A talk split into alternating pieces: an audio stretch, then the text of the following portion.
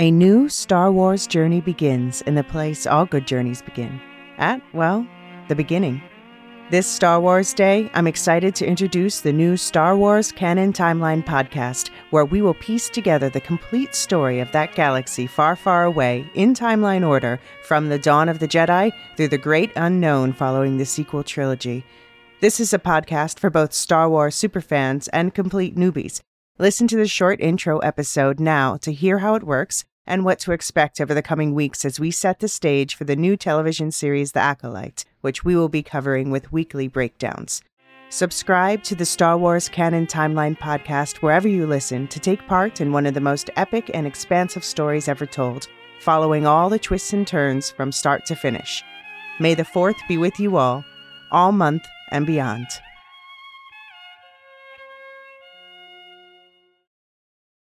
Well, you'll try.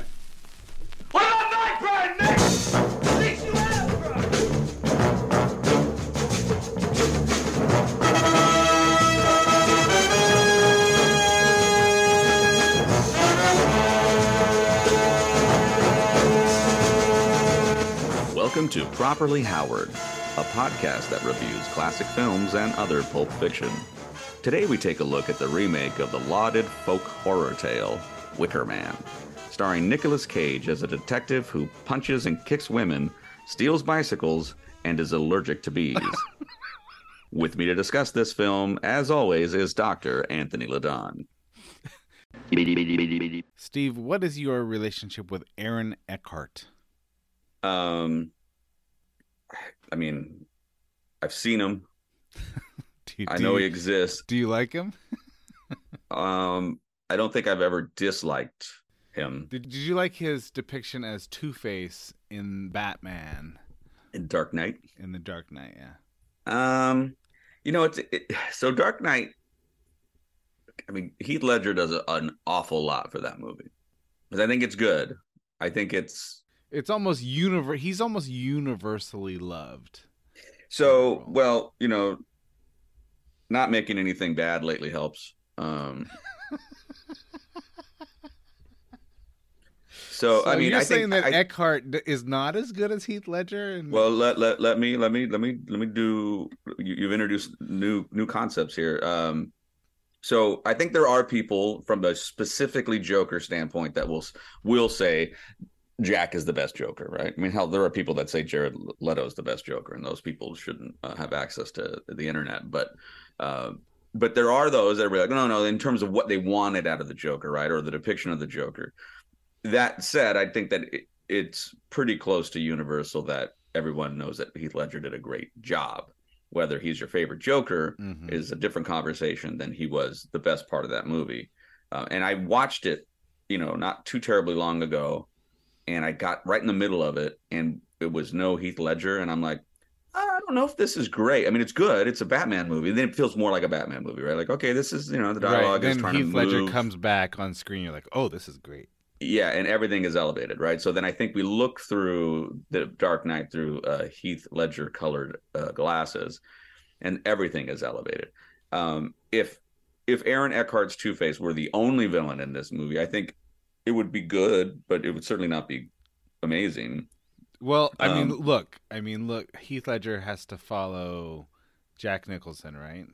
right Um, whereas Aaron Eckhart only has to follow Tommy Lee Jones. well sure right who- exactly so i mean there, there is is that maybe the whole, I, I love Tommy Lee Jones a few things, but uh, his depiction of Two Face was comically bad.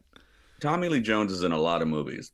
I have seen probably a minority of them. I can safely say that his version of Two Face is the worst thing that him and anybody named Tommy has ever done. Attention, citizens of fair Gotham. when we open that safe, we'll have everything we ever wanted. Enough cash to rain down upon fair Gotham. A glorious flood of chaos. Okay, all right. And I'm including Tommy uh, Tommy Morrison in Rocky Five. So when I see Aaron Eckhart as Two Face, I think, well, he's no Billy Dee Williams, but pretty good, pretty good. But like, we never like and we and we never got we never got Billy Dee Williams as Two Face. We only got him as One Face. that's that's the trouble. now that would have been. They should have done the right thing. They didn't do the right, Right. thing. I feel like it's not too late, right? I think it's too late. Yeah. Well, I mean, he has now the second face only. So all right, so I I like Aaron Eckhart in that role. Um, I, did you ever see Thank You for Smoking? Yes. And it's an it's a weird movie, but I I thought he was pretty good in it. Yeah, I like I like the movie, and I actually and I liked him in it too. All right, so do you know why I'm asking you about Aaron Eckhart? Uh, was he the Wicker Man? Like, was he the actual Wicker statue? Because if so, he was amazing. Not only in is Aaron Eckhart, not only is Aaron Eckhart in this movie, the Wicker Wicker Man, the remake with Nicolas Cage, he's the first person you see on screen. He's a trucker who has no lines, sort of at the truck stop. He finishes his meal, he gets up and he walks away. They show a close up of Aaron Eckhart. You know, so he's an extra. He's an extra in this movie. I was surprised. I'm surprised you didn't note that Mm-mm. that he was here.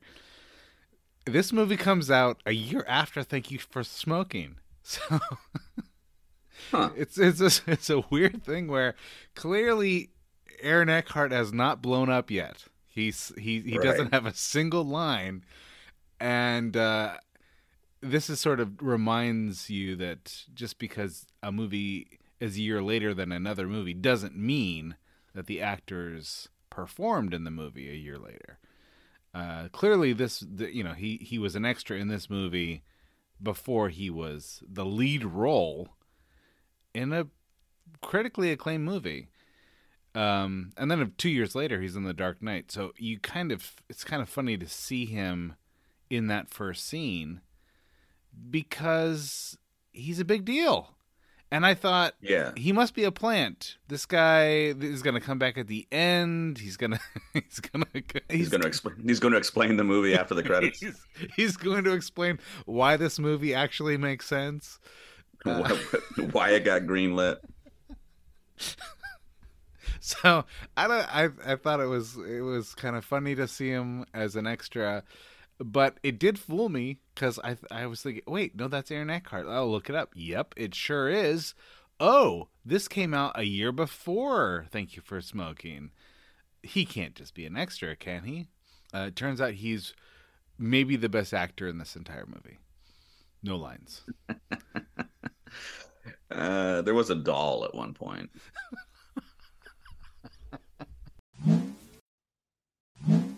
Did you watch the unrated version or the uh, theatrical version? Oh, I don't even know.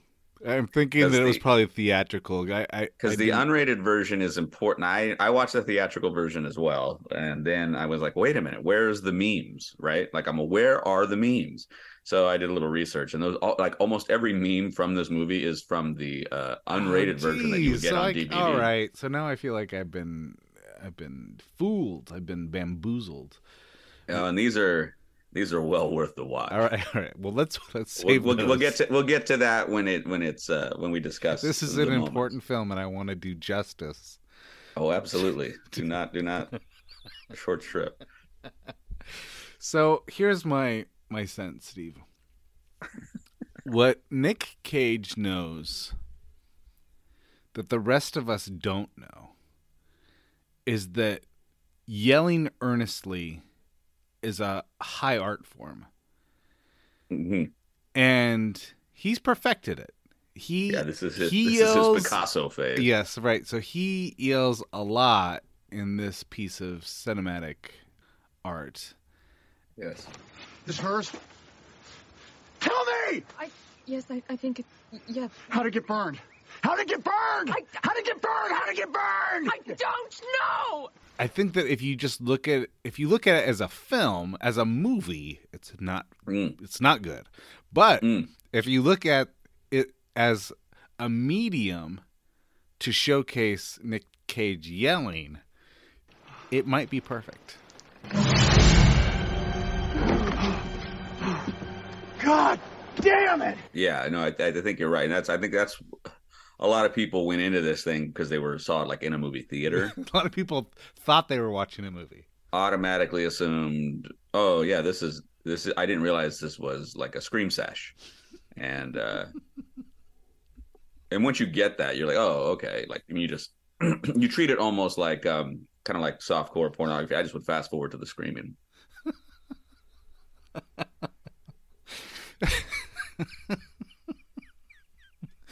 Do you have an elevator pitch for this movie? And are you hard of hearing? um yeah, I mean, so did you watch the original? no, I thought about it, but I decided instead to watch this movie twice. So I haven't, I have not seen the original. Um, I did, I, I watched this, and then I, I watched like, then I, like I said, I watched uh, the unrated scenes, and then I, I watched more of this again. I haven't watched it. I will watch it again today.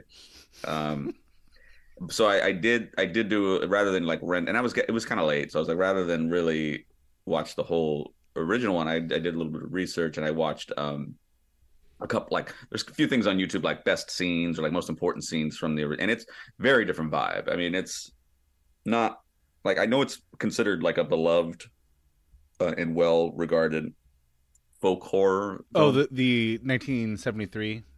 yeah, Yeah. Um, but it's a it's a bit of a musical. Oh, I mean, at least a majority of the scenes that I saw that people were posting, people are singing. Like Christopher Lee is leading everybody in song, and oh, uh, okay. and uh, there's a song around the maypole that's uh, while the Maybe kids I are can get. Sarah to watch that then. Yeah, she would love this. Uh, yeah, there's like pub singing, um, a little bit of like kind of like looks like Irish dirty dancing Mm, involved yeah, a little bit. It's, well, you got me. all of those ingredients. That's like a savory treat. a conservative Christian police officer heads to a, a, a remote village to investigate a missing um, child. Okay, all right. And uh, and from what I can tell, much more subdued performance. Hmm. Okay. But I, that's that is surprising. I, I- you know, compared to Nick Cage, I, I'm kind of shocked to hear that. There's some dialogue in this movie that I don't think you can say without screaming. Right. All right. Since we're you mentioned that. Where do you even begin? All right. That's it's a Can great. we talk about the plot a little bit? How about we talk about the font? the font of this movie it's it's aggressively papyrus. It's this is this might as well have been uh, designed by whoever uh, was designing uh, cool churches in the early 2000s. So I we could just start Welcome, with welcome the to. Living Water, man. It's not going to be your typical sermon. I want to tell you, I have a I have a long and complicated history with papyrus, and I feel like that's as good a thing to talk about as anything. yeah, So when I first saw papyrus, I thought, "Hey, that's cool, man." I mean, Right. that's you know, this sort of like mid '90s. Th- This is something cool we've done with technology, but it feels a little bit old timey. sure. I thought, yeah, this is this is good. I'll use this for like flyers and things like that. Back when Mhm. flyers were a thing. Um, and then Avatar came out, a, a film that they spent a billion dollars. I don't know what they spent on the movie, but it was it was a very very expensive film. And they used papyrus to do. Well, they the ran out of money. They couldn't afford any more font. When you put so much energy into blue people, and they were like, "Well, geez, we didn't even. Could we download? No, no, no, no, no. We we've we're spent." All right. So at that point, I thought, I don't understand. Like, the, you've not only was this the wrong font to use, you've ruined the movie and you've ruined Papyrus now. like, like Yeah. you can't use that font anymore. Seriously. Uh, now Papyrus is kind of a joke. So much so that they there was a whole SNL sketch about Papyrus. Right. Um, yeah, Papyrus is now like, I mean, Comic Sans is so grateful for Papyrus. So to see Papyrus used in this movie straight off, I thought, oh, that tell I, I know I know what I'm getting into. Yeah. All right. The choice of font tells you almost everything you need to know about this. Well, you realize that Papyrus has been overacting the whole time. there you go. All right, so you saw some deleted scenes, right? Oh, baby. Okay, so maybe one of the scenes that I had the most pr- trouble with, which is, is pretty early on. Maybe Mm. maybe the de- deleted scene explains this a little bit to me. So N- Cage, I don't even know his name. What's Nick Cage's name in this movie? Does it matter? Uh, it's John Wicker. So Nick Cage goes into the police station to get help from his former colleague. He gives Officer Pete, He's Edward Malus. okay, he's, he's Edward Malus. He gives Officer Pete a letter. The letter notices it, the, the the letter is giving notice that there is a missing child. Officers Officer Pete's response is to be surprised that Nick Cage once liked a girl. Right? Is, is this a, a police station or is this like third grade? Like, It was the whole thing. That that scene was uh like you want to talk about just setting the tone of at least how people are going to act. I wrote down like a note that said everybody really needs you to know that they're acting. Well, on top of that, this letter is in calligraphy. I mean, that in itself should be a, a warning sign, right? Yeah, because calligraphy in a papyrus world just You're seems like, odd. you got a letter in calligraphy that your ex girlfriend's daughter is missing. well, there was You're gonna blow this off, right? I mean, you're not gonna really take this seriously. He asks about her and he's like, "Well, we we were close." And then like within seconds, like we were engaged. like, well, which one is it, bro? Well, also, Officer Pete says, "Why didn't she ask her father? Why didn't she ask the father for help? You're a policeman. Right, there's a missing child.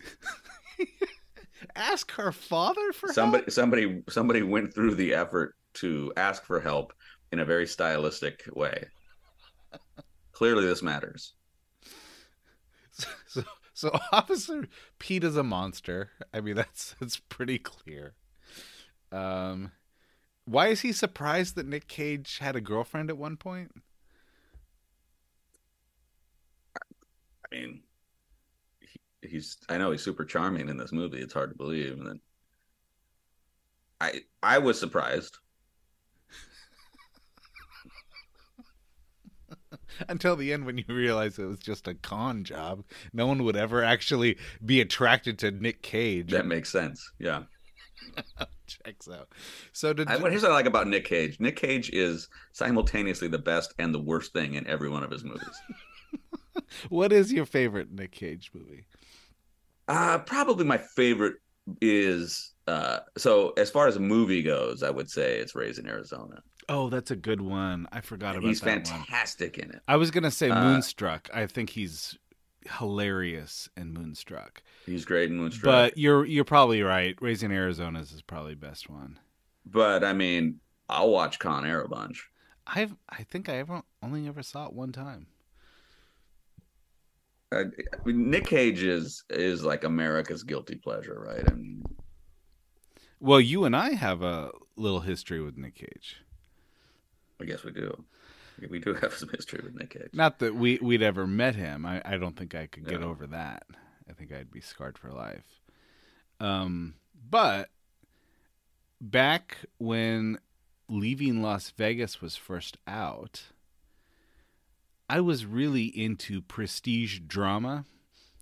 You were kind of interested, but you were maybe not, maybe not as sort of like uh, interested in the cinematic narrative as I was. I, I was kind of really fooled by like critical film rev- reviews as, as a Mhm. young man, early 20s. Yeah, and I took a look at this and I thought, I don't think this is for me. So leaving Las Vegas was coming out, and we were gonna go see a movie together.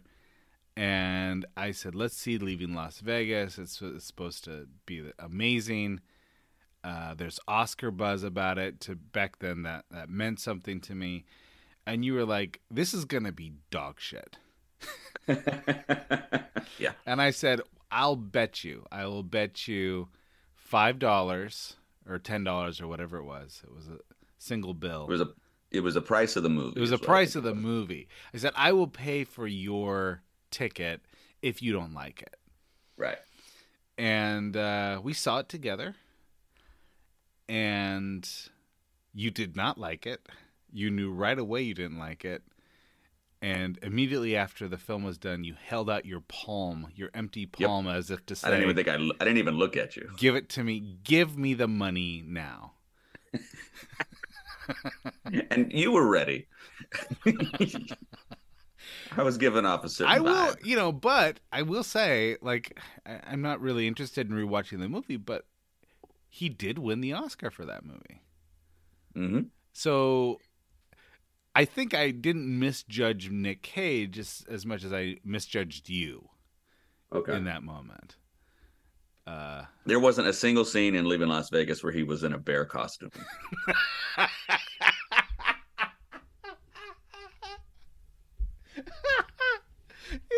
in the most climactic scene of this film, Nick Cage is in a bear costume from the neck down, and he's hiding behind a tree while hundreds of women are chasing him. right. There is this movie is rich. It is just. I mean, I, All right, I, I have another question for you, yeah. and I'm really hoping that one of these deleted scenes might explain it. So, Cage, Nothing really gets explained by these things, by the way. I, this one's this one has me perplexed. I've been thinking about this a lot. In fact, it's been on my mind for probably three days now. I rewatched this scene like ten times to figure out what the hell was happening.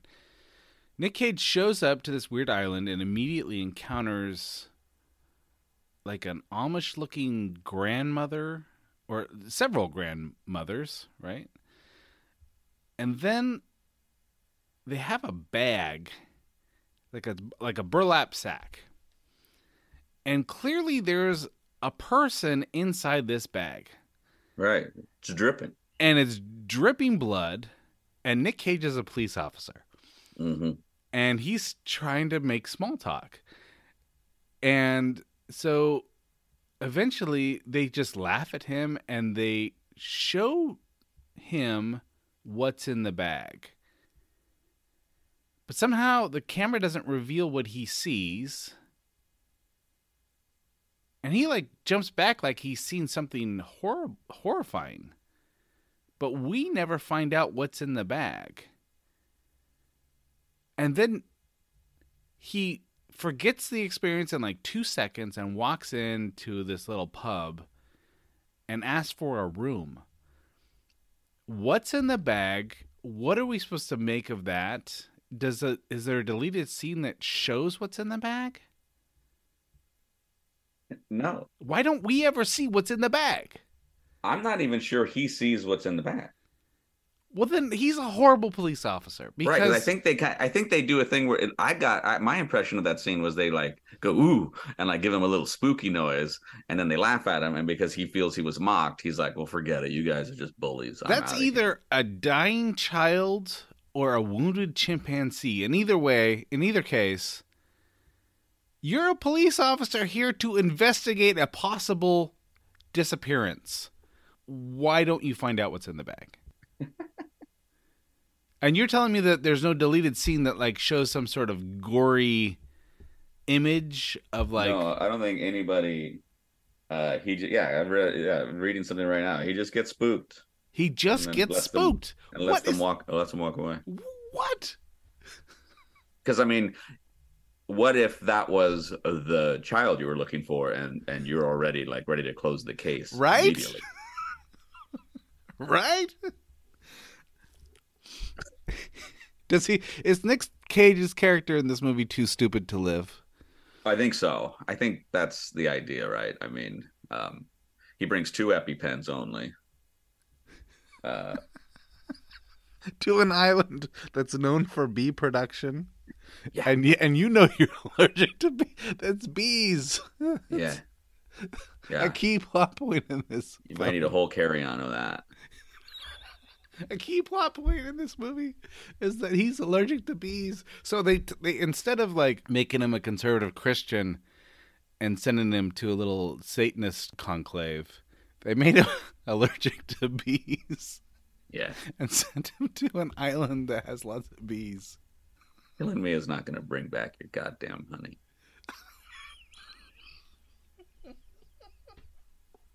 Who is This this? is murder. who is this this, is movie murder. for? Who is this movie for, Steve?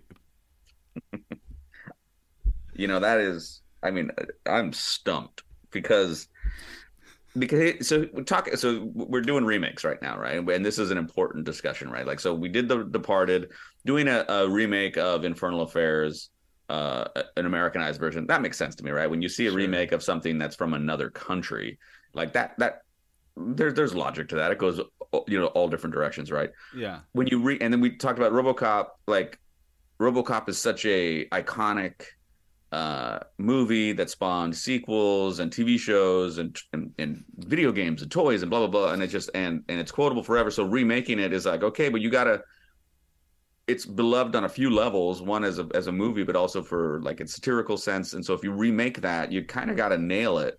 And if you don't you come up with something that's like it's fine it's fine to look at but it's like we don't Well, you're updating technology as well, right? you're updating technology but at the same time it's like yeah but this this movie sort of stands beyond that to some degree right and Mm. it's got such a following so wicker man is one of these movies that you know 1973 it's considered uh, a great uh, folk horror uh, film in that genre people tend to hold it to high regard so movies like that are like okay well maybe like so for those fans they probably don't necessarily want an updated version of it right because if you're a big fan of it you you're probably geeking out on it maybe maybe you're like well well i'd be curious to see what you would do today you know you don't necessarily even have to modernize it because the whole point is that you're like it's kind of a, a guy going to a spot that's sort of outside of time right so you Hmm. could yeah. so that concept is a little bit evergreen in, in Right. that way um but then you but then you you say okay well, what we're going to do is we're, going to follow the same sort of notion of um sort of this uh the, this this ritualistic um kind of hidden away cultish type environment. We're going to take a police officer who's trying to you know he's trying to do his his modern day version of investigating um but he can't really get anywhere because there's this this major culture clash and there's a lot of this unknown right? And and so you can really dig into the bizarre and you don't have to explain it right? It just that's one of the advantages of a movie like like that that when you're dealing with folk horror and whatnot you can kind of create um uh, a lore that goes to sort of suit your narrative right? So there's a lot of opportunities there.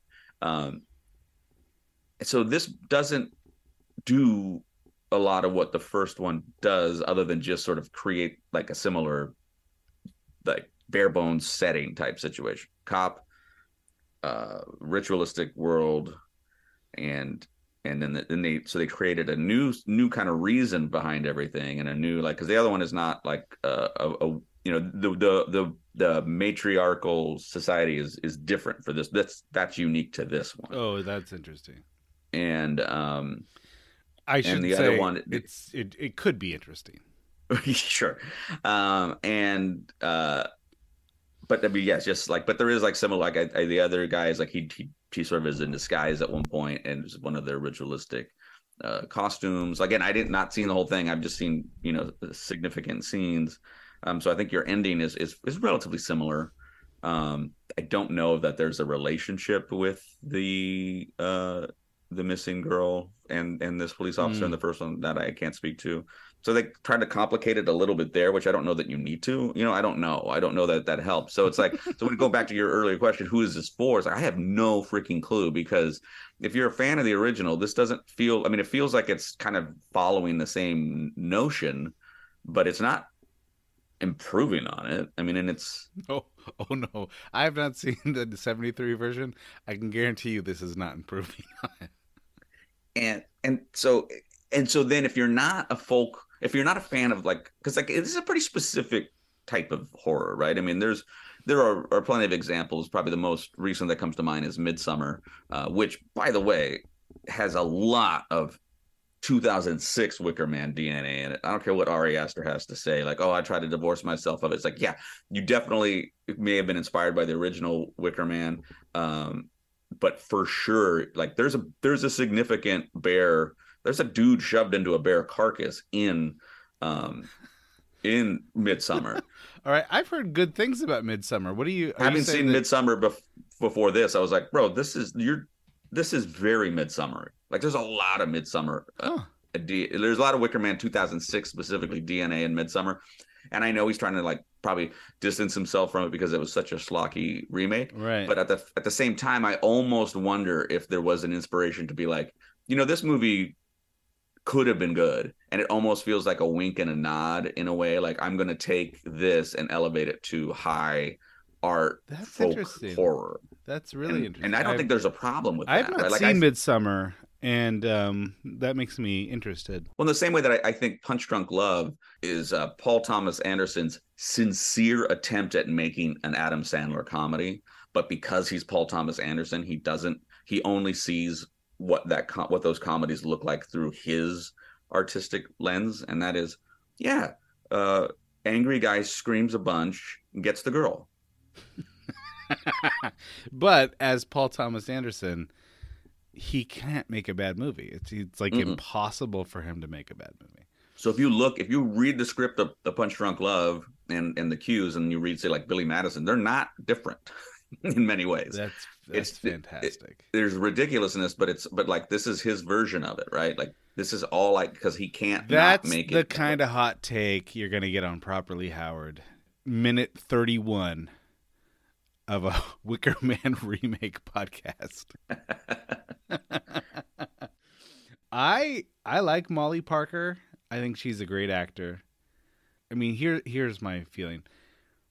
She's such a good actor that even in this movie, I was kind of drawn in in the scenes that she's in. Uh, so she plays what sister, sister Rose and sister Thorn. yeah. Um, that's never. they never do anything with that. Uh, so, you, normally, normally, if you get an actor to play twins, that's gonna have some kind of bearing on the narrative. But could just be they ran out of money and they were like, "Well, can you play this other person too?" And I love, I love Nick Cage when he he he goes, he's talking to the teacher, you know, Sister Rose, and like he walks five minutes and he sees someone that looks the same wearing different clothes and his immediate thought is oh your sisters his immediate thought is didn't we just talk and it's not it didn't he doesn't say didn't we just get in a massive argument where i berated 20 of your students and call them little liars he acts like like he just met her at a coffee shop or something right. Yeah, yeah. We had our thing. he has amnesia this guy it's like from one scene to the next he's got no idea what just happened Well, it's almost like they they filmed every scene out of order, and he only got the script for that scene. Like he didn't read the whole thing. So the next day he's like, "Well, you didn't tell me I was yelling at her." no here's what here's what happened they seen all the scenes where he was gonna yell first because they thought we want peak nick cage yelling and then he was just tired and then they recorded the beginning of the film he was just exhausted that that's that's the only way that i can explain it uh so this uh so this so this movie um uh was it did not win the Razzies like you would think. Oh. Definitely nominated, but it it was very fortunate that Basic Instinct 2 existed apparently. ah okay And uh he also lost best actor or worst actor to uh, Marlon and Sean Wayans for the movie Little Man. I mean, Um, there must be a number of Nick Cage movies that have won the Razzies, right? Yeah, he was nominated for worst on-screen couple, him and his bear suit.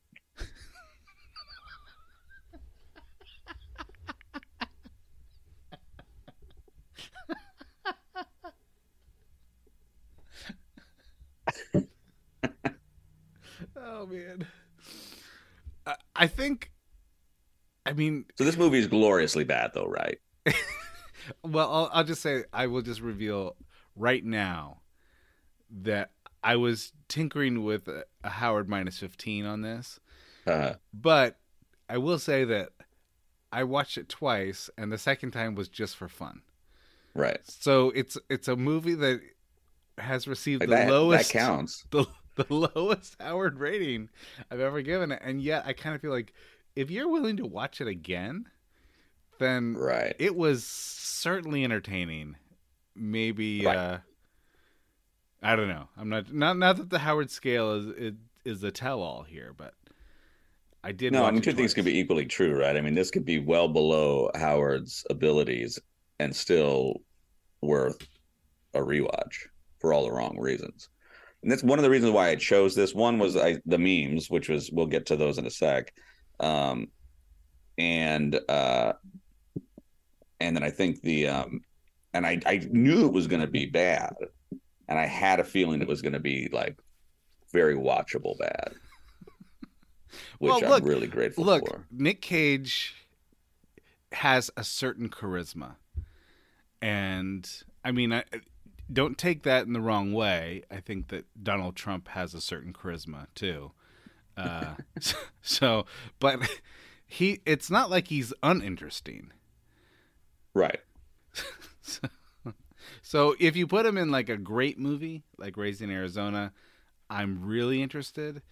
And if you put him in a really bad movie like this, and this this could be like I didn't see the Left Behind stuff, but this could baby. this could be the worst movie I've seen him in. Left, yeah, and Left Behind was certainly on my um my short list of of movies to to remakes to watch. Um, hmm and uh, you know, you know, I'm a sucker for a faith based uh, flick.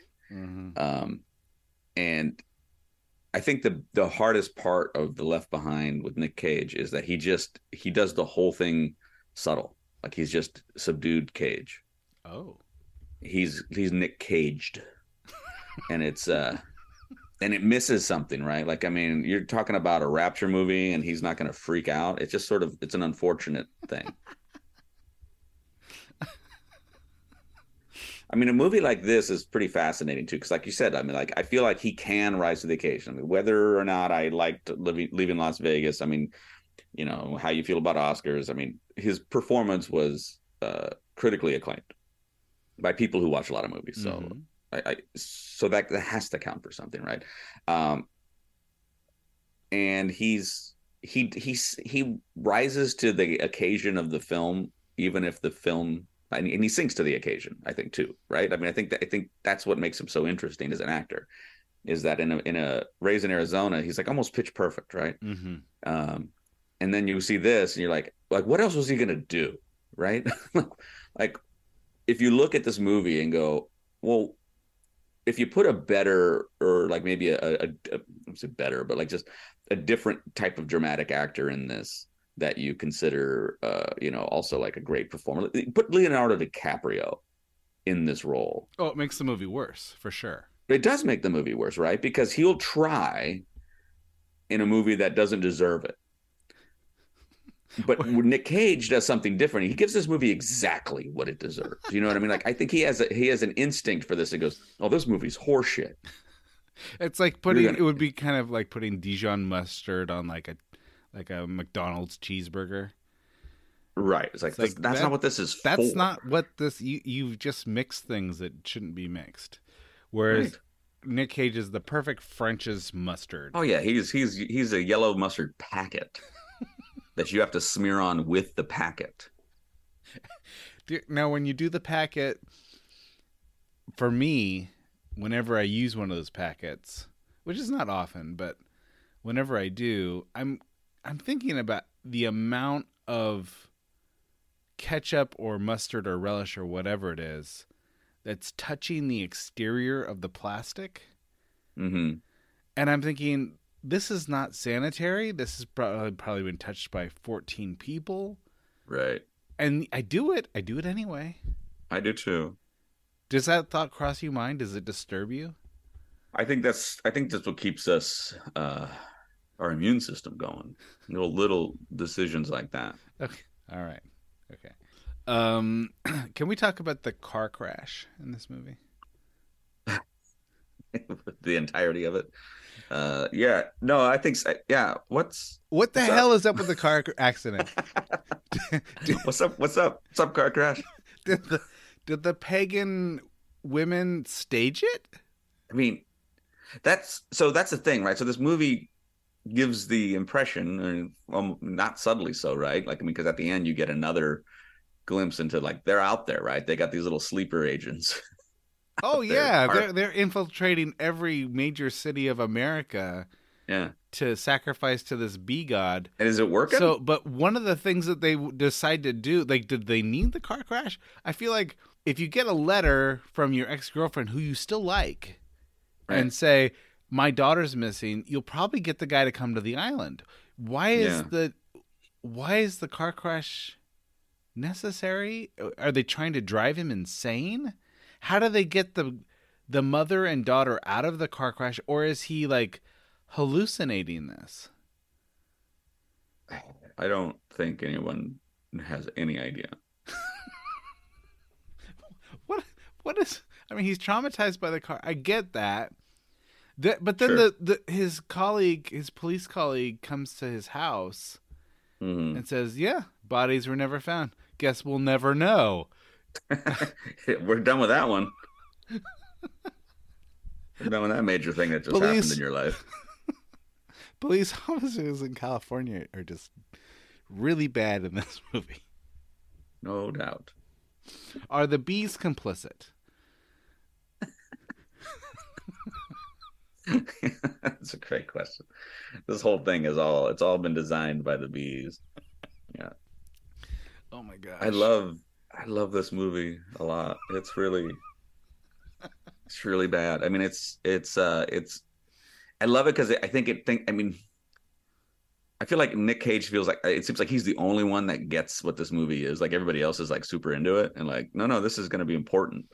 And he's like, No, didn't you hear me yelling about a bike?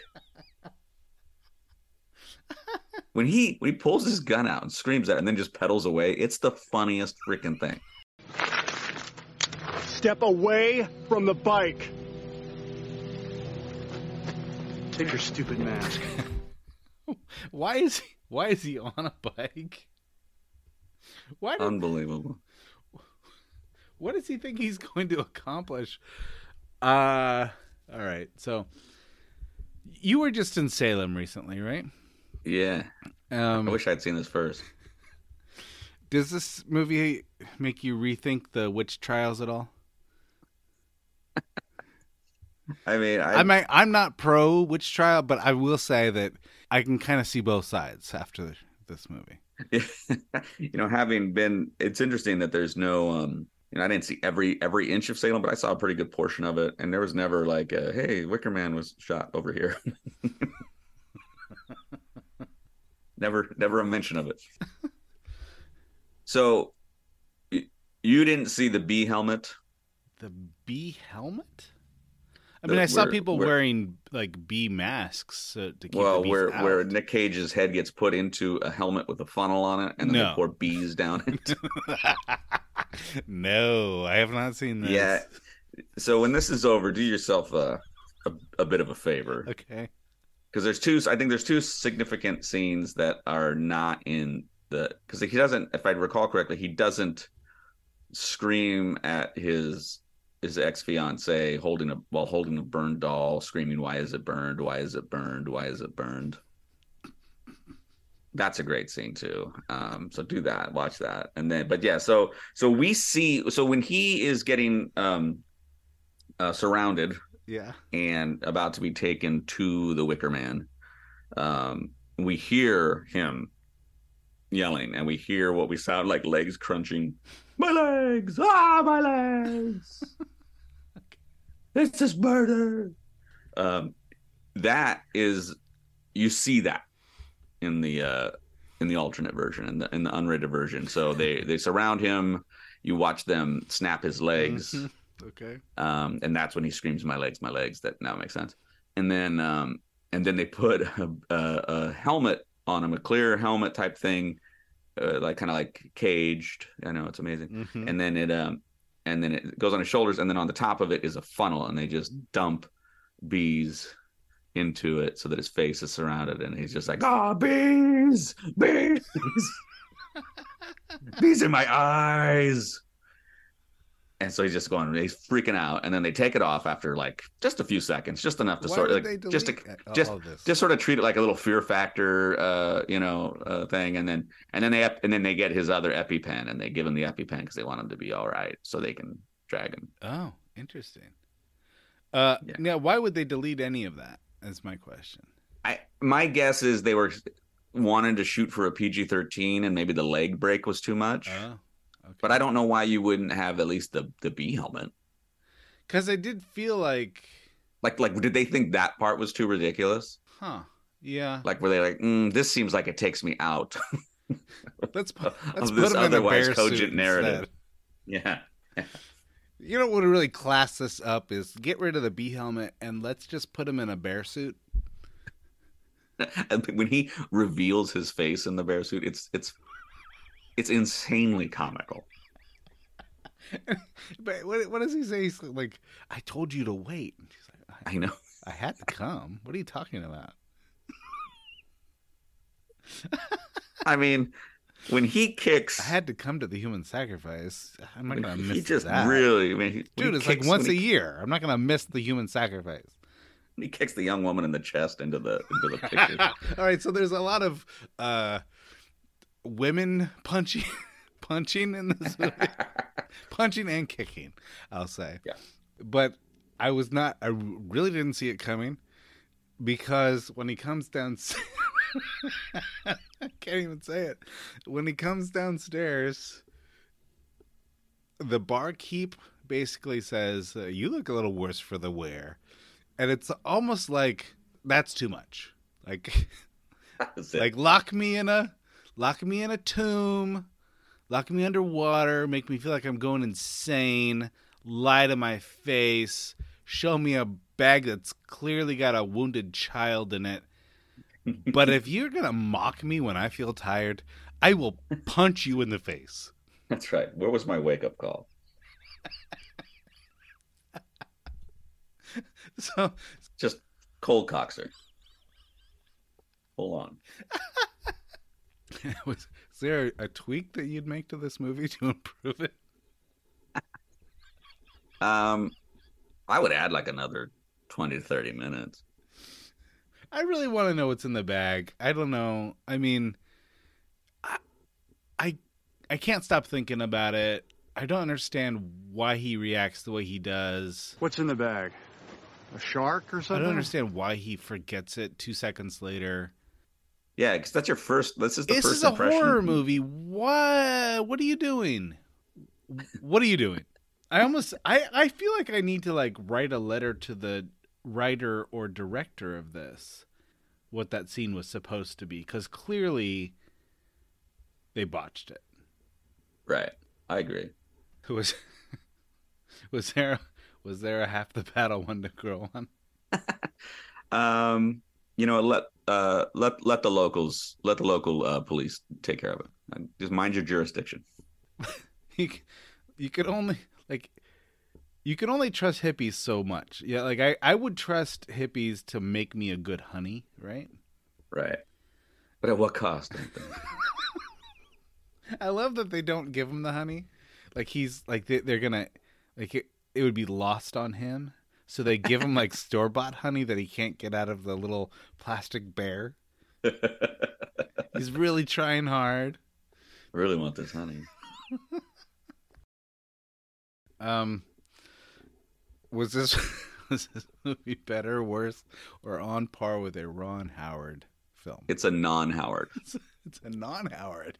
Yeah, there's uh You you've brought up a, a new a new a new axis on the on the uh, on the scale.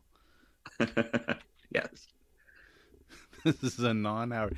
No, I feel like I think it, I think it would be Howard minus 15, but I think I'm going to instead go with the Howard minus 10 simply because I liked it enough to rewatch it.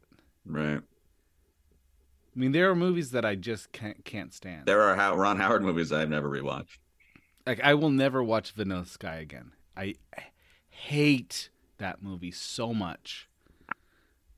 I've never seen it. It's so stupid and bad and makes no sense at all. And it should be to this? good. It should be good. it's Cameron Crowe. I mean, it, it, it should be good. It's uh, it's so bad, so bad. So I'm not gonna rewatch that, but I'll I'll rewatch this under the right circumstances. Well, you just did. I just- You're right. Really, the I don't think I'll ever pay for it again. I think you know this time I paid three ninety nine or whatever to watch it. Yeah. But if if it is on offer for free and I and I want to see my son's reaction, I, I, I would have liked a one tweak go have made is I would have liked to have seen this in the theater with people. I mean, Heather, I think I don't even think I don't even know if he got to the island by the time she was she tapped out. oh no, She just went into the bedroom and was like, I could hear it. That's plenty. uh, Steve, you and I are writing a screenplay together.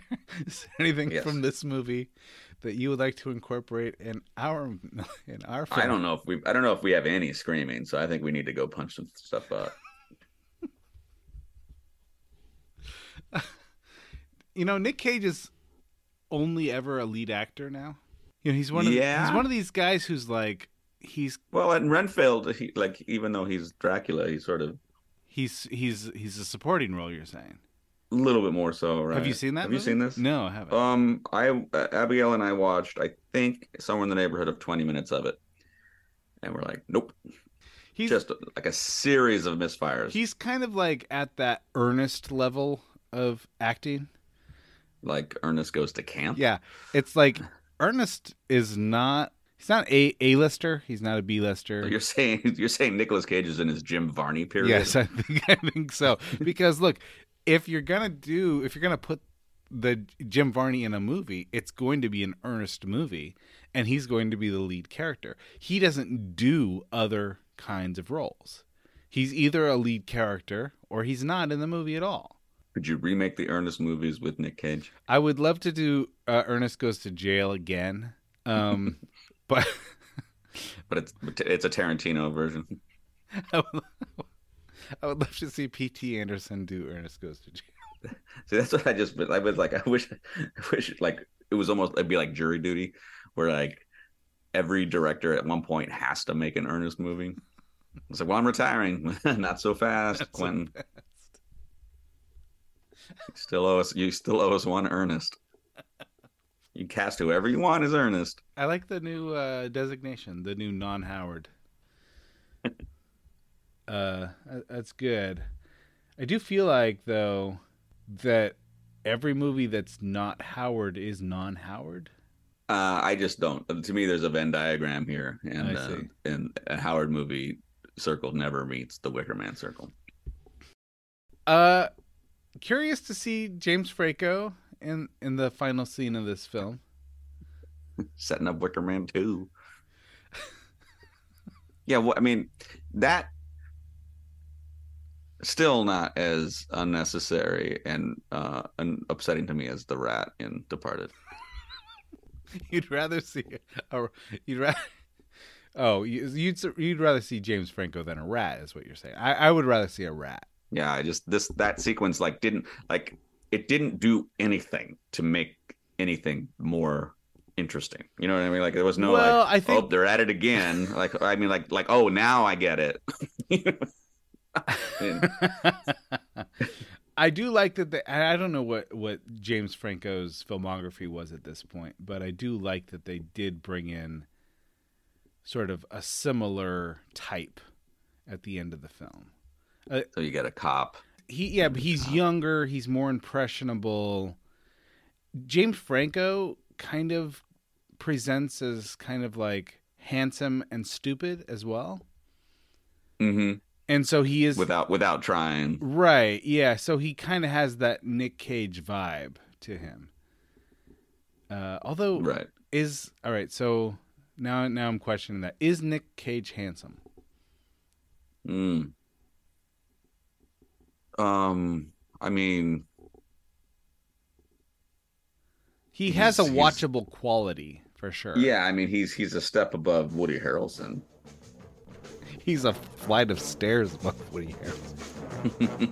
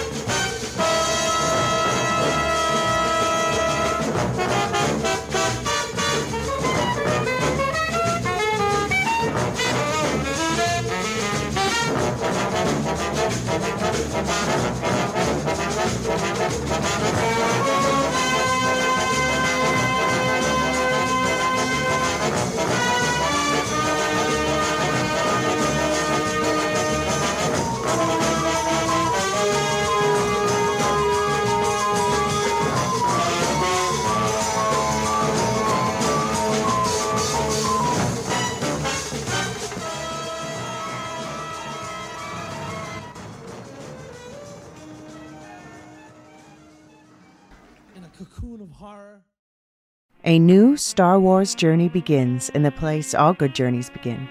At, well, the beginning. This Star Wars Day, I'm excited to introduce the new Star Wars Canon Timeline podcast, where we will piece together the complete story of that galaxy far, far away in timeline order from the dawn of the Jedi through the great unknown following the sequel trilogy. This is a podcast for both Star Wars superfans and complete newbies. Listen to the short intro episode now to hear how it works and what to expect over the coming weeks as we set the stage for the new television series The Acolyte, which we will be covering with weekly breakdowns. Subscribe to the Star Wars Canon Timeline podcast wherever you listen to take part in one of the most epic and expansive stories ever told, following all the twists and turns from start to finish. May the 4th be with you all, all month and beyond.